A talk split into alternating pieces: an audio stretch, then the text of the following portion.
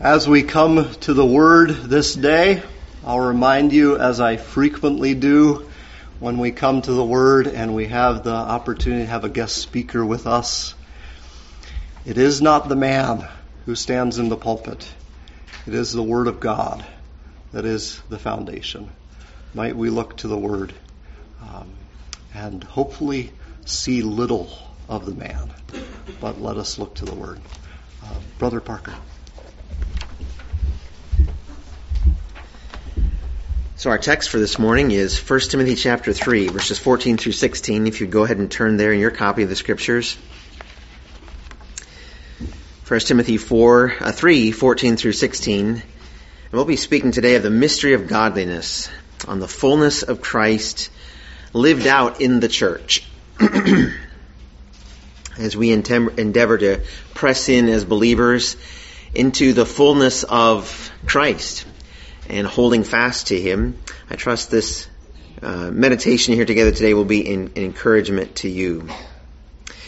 Uh, since it's obvious that we in our just broader human society don't know how to live together very well, uh, I think we as believers, and especially in a special sense, conservative Christians, have a real opportunity in our day we have an opportunity to shine as lights in the midst of a crooked and perverse generation, which God has called us to. And the more we know Christ, the more we press into knowing Him fully and living out the fullness of what it means to hold fast to Him, I believe the more um, we will accomplish the mission that Christ has for us here.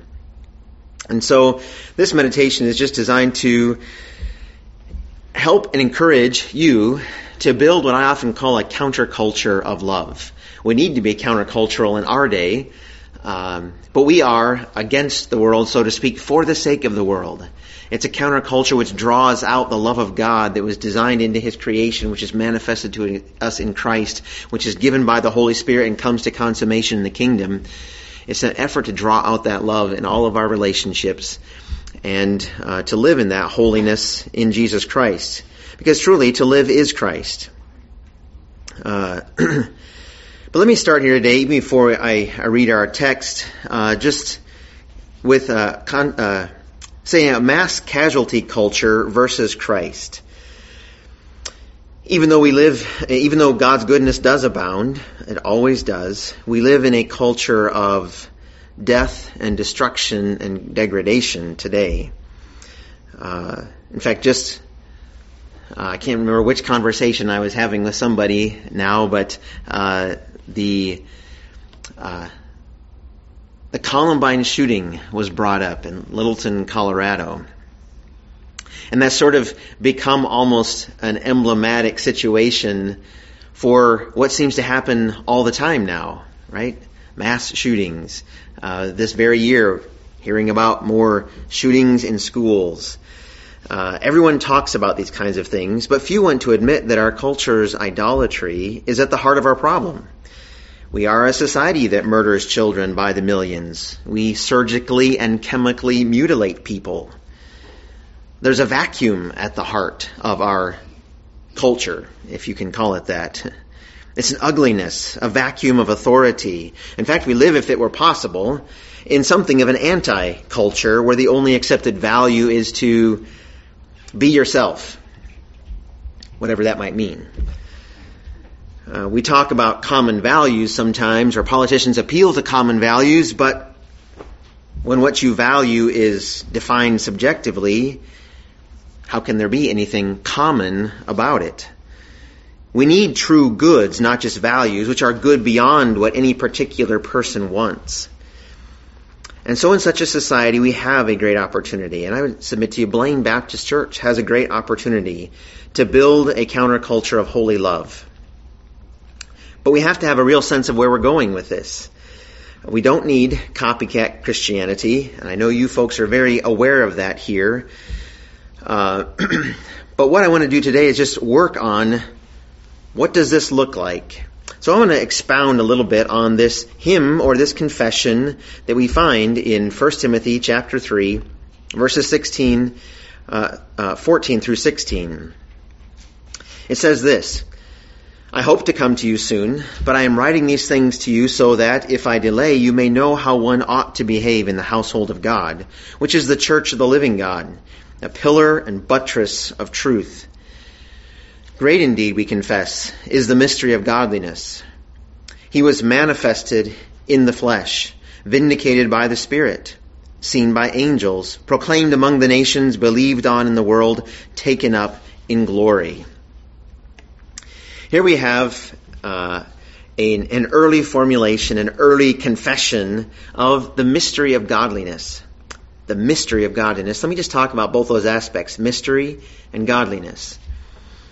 It might seem strange if you talk about building a counterculture of love to start with mystery. Uh, can mystery really be at the heart of a culture of love? Well, I think that's exactly where we need to start. Because we need to start with mystery uh, we have to realize that we don't have the answers in ourselves. We can't build a true culture off of our own resources alone. We need God, and we need God to reveal Himself. In, in ancient times, mysteries were the secret things of the gods. You know, the hidden and enigmatic rites and rituals. And in their confused condition, the pagans did get something right we can't figure out the realm of the gods. That's what they understood. But the emphasis there always fell on unknowability. We can't know this. And they were right, in a sense, that we are dealing with the realm of the transcendent. We can't pretend to comprehend it. But amazingly, in Scripture, when we start reading about mysteries and mystery, the emphasis always falls on revelation. Yes, there are things that are, un, are unknown, but God reveals. There's an unveiling, there's a making known. The Apostle Paul himself keeps using this word mystery, um, just like the pagans around him would use the word mystery. But he talks about it in a different way. It's important to recognize that when he uses the word, we are still dealing with the numinous, the supernatural, something that is far beyond us, something we will never exhaust. But at the same time, God is making his will known to us. Ephesians 1, 7 through 9 says, In him, that's in Christ, we have redemption through his blood, the forgiveness of our trespasses, according to the riches of his grace, which he lavished upon us in all wisdom and insight, making known to us the mystery of his will, according to his purpose, purpose which he set forth in Christ. He makes known to us the mystery of his will in Christ. The apostle will go on to say in chapter 3 of Ephesians that he was given revelation so that he could have insight into the mystery of Christ. To me, he says, verses 8 through 10, though I am the very least of all the saints, this grace was given to preach to the Gentiles the unsearchable riches of Christ and to bring to light for everyone. It is the plan of the mystery hidden for ages in God who created all things so that through the church, the manifold wisdom of God might now be made known to the rulers and authorities in the heavenly places. Pardon me. Uh, he will say something similar back in Colossians chapter 1 uh, when he talks about the ministry again that God had given to him. He says in Colossians chapter 1 verses 26 and 27 that he is proclaiming the mystery hidden for ages and generations, but now revealed to his saints. To them, God chose to make known how great among the Gentiles are the, are the riches of his glory of this mystery, which is Christ in you, the hope of glory. Him we proclaim, he will say. So he'll go on to tell us that in Christ are hidden all the uh, treasures of wisdom and knowledge, so that no one will delude you with plausible arguments otherwise. Friends, the secret of this world, the mystery that we come to know that's at the heart of our faith is Jesus Christ. This is the heart uh, of it all. Jesus Christ really is the heart of a counterculture of love. But having said that, we need to learn that this mystery is not merely conceptual, it's also practical. It leads to something to be done. In other words, there is a right way to live because Christ is the heart of a counterculture of love, because Christ is the heart of the mystery, and that's why the Apostle Paul describes it here in our text, coming back to 1 Timothy 3, as a mystery of godliness. Godliness is piety, devotion, reverence, religion. Um, and in, in English, that word godly meant what is like God.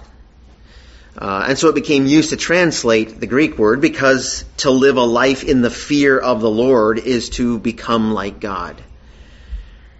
It's to participate with God in His life, in His ways. And that's what religion is, by the way, folks. That's what religion is. It's a participation with God in His life and His ways. That's why I actually push back sometimes when I hear Christians say uh, nowadays, I don't have a religion, I have a relationship with Christ. I think they're trying to get at something true often. They're trying to say it's not merely formal things I do that have no meaning. I, I do the rituals and I, okay, I'm good because of that.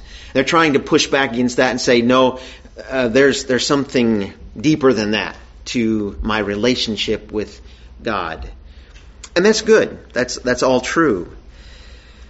But I think if we leave it there, it becomes a half truth. It becomes one of those things that we forget that there's an actual outworking of this relationship. That's what religion is. The two are not in contrast to each other. We actually do have a religion, and it's a revealed religion. It enabled us to participate with God as He shows His glory in the whole history of the world. And the heart of that religion is Jesus Christ this counterculture of love we're talking about is Jesus Christ. So how is this culture though, here's what I want to draw your attention to in this text. How is this culture upheld and supported in the midst of this present evil world? And the answer is, very clearly here, the church of the living God. If the heart of a true human culture is Jesus Christ, then the fundamental institution for human culture is the church. I'm writing these things to you, the scripture says, so you know how you ought to behave in the household of God, which is the church of the living God, the pillar and buttress of the truth. And it's on that basis then he says, here's this mystery of godliness we confess. Who upholds, what upholds that mystery of godliness? It's the church. Schools are not the fundamental institution for human culture. Universities are not the fundamental institution for human culture. Clubs of various kinds are not the fundamental institution for human culture. Governments, medical corporations, hospitals, sports teams, all these things might be good in their place as far as they go. These are aspects of human life together or human culture. But folks, the church is the house of the living God. The church is described in scripture as the temple of the living God. What was the temple in the Old Testament? That was the place where God dwelt. That was the place where God met with his people and manifested his presence to them, where they could draw near to one another so they could share life in God. And where is that today? The church. You are described in Scripture as living stones in this temple. This is what your life is all about.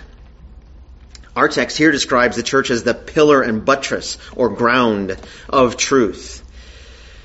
We might say the very structure of human civilization depends upon the church upholding truth. I think for far too long, Christians have thought of the church as simply one more voluntary organization that people join if they want to. And that's exactly the way liberal society wants you to think about the church. Religion is something, um, in, in liberal societies, you are perfectly free to have your own private religion in your own heart, in your own life. Believe whatever you want. That's all fine. As long as that doesn't impinge on the public realm the way we actually live our lives together. Now that's not that's not what religion is for, according to a liberal society. Something is religion is something between you and God, and it's purely voluntary. So think about how this works out in society. Human governments, oh, those are essential. We have to have human governments, or civilization will not exist. Um, hospitals, well, of course, they're necessary to life we, we have to have them if we're to function well and really live a good life together as humans. Um, churches? Well, They're fine if they help you. Sure. Uh, but that's not the scriptural perspective at all, is it? In fact, it's exactly the reverse. The church is the heart of it all. In light of Christ, the true fulfiller of mankind, we see the whole point of the church is to orient human existence beyond itself in this world to its true end in God. And that is what matters most about our lives, because that's what you were made for.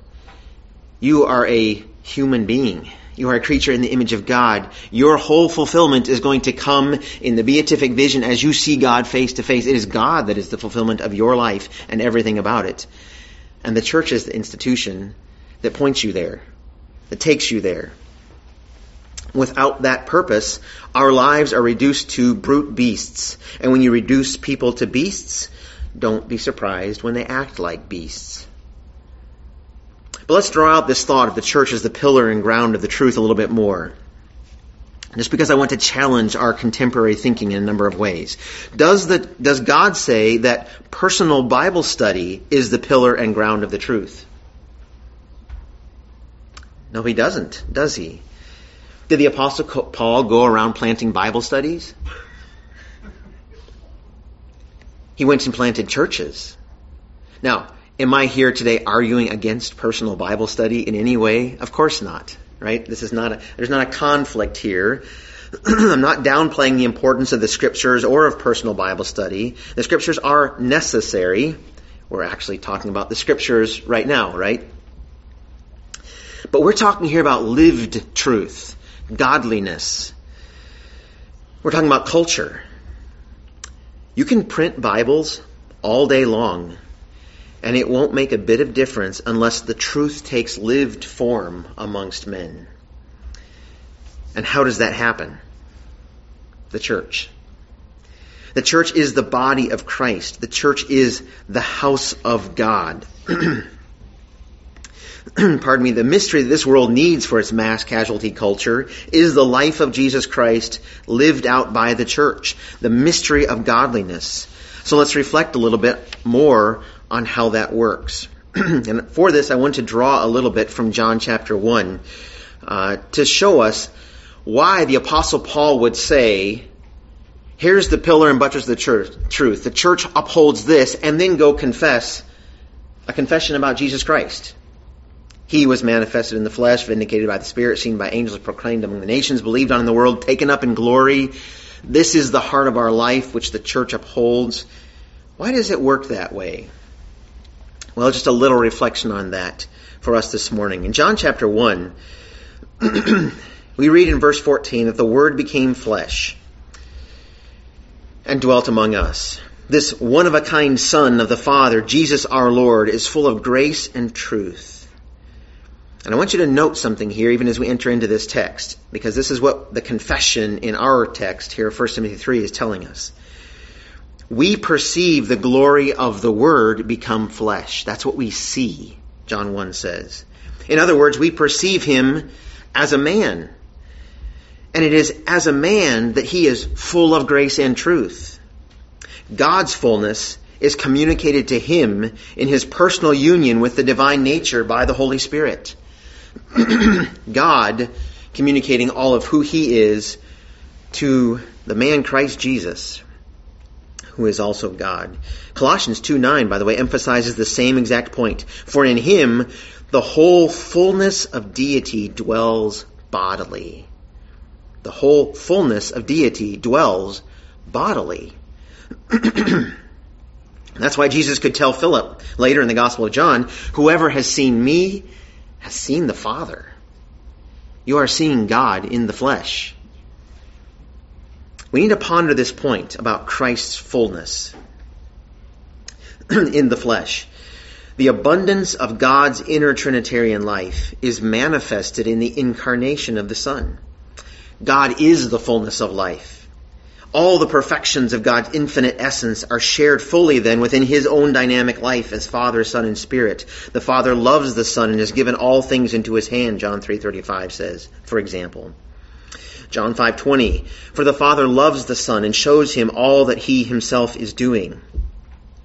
This fullness of life and being belongs to God.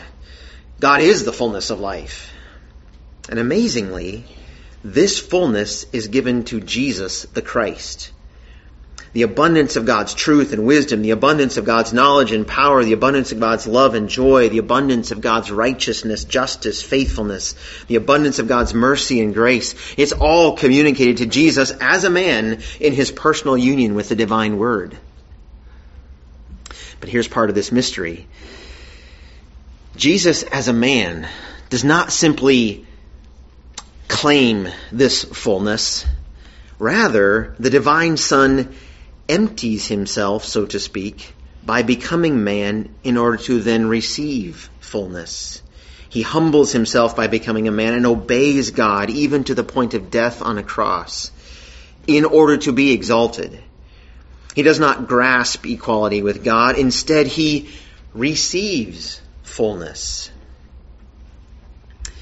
So without trying to jump too far ahead of what we've learned here, we can stop to observe that Jesus is showing us the basic posture of how creatures receive fullness.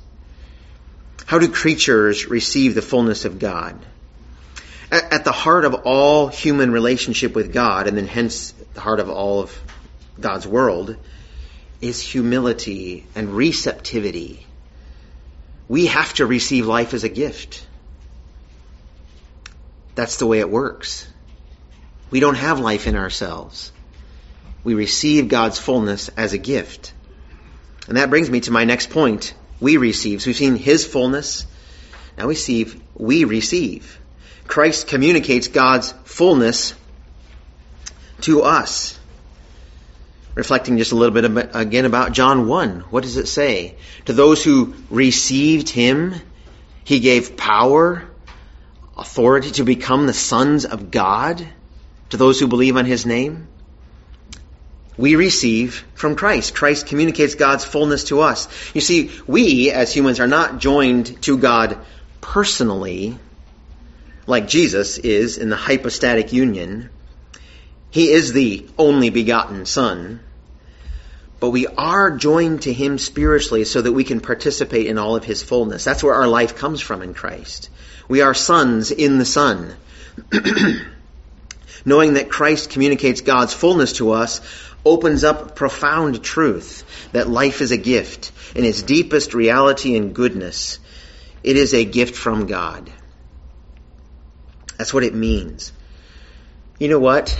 You, as a creature, were designed to open up from the inside, as it were, to God. God makes you what you are so that you can in turn receive Him. Receptivity is inherent in being a creature, and it's good. Dependence is good. Humility is good. Trust is inherent to being a creature made in God's image, and it's good. Do we sometimes not want to be that way? we don't want to have to trust about everything. We want to have some kind of control in things, don't we? That's our, our, our sinful uh, selves here. But we were made to depend, to trust, to receive. Humility is right and good for the creature because this is the very way we receive God's fullness. We receive God's truth and wisdom. We receive God's love and joy. We receive God's righteousness and justice and so forth. And that means that all of life is a participation in God's life. He gives and we gratefully and trustingly receive in everything we do. We respond to His love. And folks, this makes all of life a joy. When we learn how good and how giving God is, and we learn that we can receive and rest in His goodness. This is a, what a, what a peace when we put aside our pride and our self-centeredness and humbly receive what Jesus says. What hope comes out of our self, uh, uh, when we come out of our self-protective fear and open ourselves up fully to what God has in store for those who love Him. Earlier I cited Colossians chapter 2 verse 9. Now let me add in verse 10. You heard that in Christ all the fullness of God dwells bodily. He receives as a man all of God and communicates that now listen to verse 10. For in him The whole fullness of deity dwells bodily, and you have been filled in him, who is the head of all rule and authority. God communicating his life, his fullness to us. And that leads me right back to the point we've been talking about here in this sermon today. Uh, we fill. We have Christ's fullness that we receive, but then in receiving that fullness, we fill. When we receive God's fullness in Christ, we fill the earth with the grace and the truth of God. We become mediators in Christ. We take up this whole created order into worship of God and we communicate God's glory to the world. The church is the pillar and the buttress of the truth. Just think about even some of the physical actions that were taking place in our assembly this morning. We were just singing glorious hymns. Do you realize what you were just able to do? you took air, some of God's created stuff, right? And you took that into you. And in this body that God has given you, even with things like we call vocal cords and stuff like that, and you turned that into eternal praise to God. This created order just got taken up into spiritual reality in you, through you. You are filling the earth now with sound, not just wind, but sound. It's music that's praising God, which is what this world was made for. Why did God make air? And why did He make you to be able to breathe? So that you could take His life in as you breathe and give it back to Him in praise. That's what we're here for. This is God's life being worked out in us. Now, for our purposes here, I want to emphasize this is not done only individually. It is done corporately. Individual and corporate are not contraries in Christ. What is personal is both uniquely uh, individual and social at the same time without contradiction. To be a person implies to be in a community of persons. Uh, so where does this culture built on Christ, this community of persons, begin to work, be worked out in the world? Well, you won't be here surprised to hear me say it's the church. Ephesians 1.23 says the church is his body. Listen to this. The fullness of him who is being filled all in all. What's the fullness of the outworking of Christ? If Christ is all the fullness of God, it's his body, the fullness of him who is being filled all in all. The church then becomes the fullness of Christ in this world. We walk in Christ. We walk together in unity in the body. As uh, Ephesians teaches us, we walk together in love. We walk together in the light. And when the church walks worthy of her calling, we begin to see a culture that fulfills humanity's true nature in Christ. A culture of humility and hope. A culture of faith working through love. Pardon me. We begin to really experience the church as the down payment of the Spirit, the, the foretaste of the life to come and the kingdom to come. Pardon me. Folks, I hope that as a body here at Blaine Baptist Church, you are seeing uh, the tremendous opportunity that God has given to you. You look into a face of a culture of death and you say, what do we do about this? How do we respond in this world? And I say, you are the source. The body of Christ is the source of renewal, the salt and light of this world. You are how Christ fills this world with his presence and authority. You are how this world achieves its true uh, purpose for existence in being a body. So be the body of Christ. We're going to talk about this more this week, but let me encourage you.